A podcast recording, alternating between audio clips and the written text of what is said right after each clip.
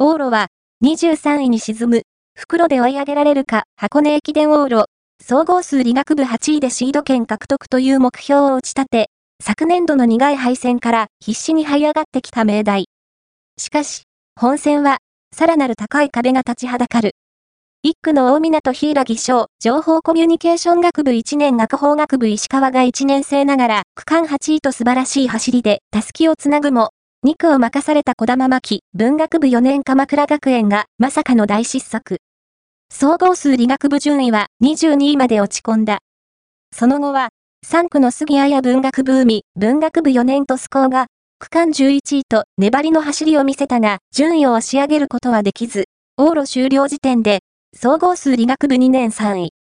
目標達成への道は、非常に険しいものとなった。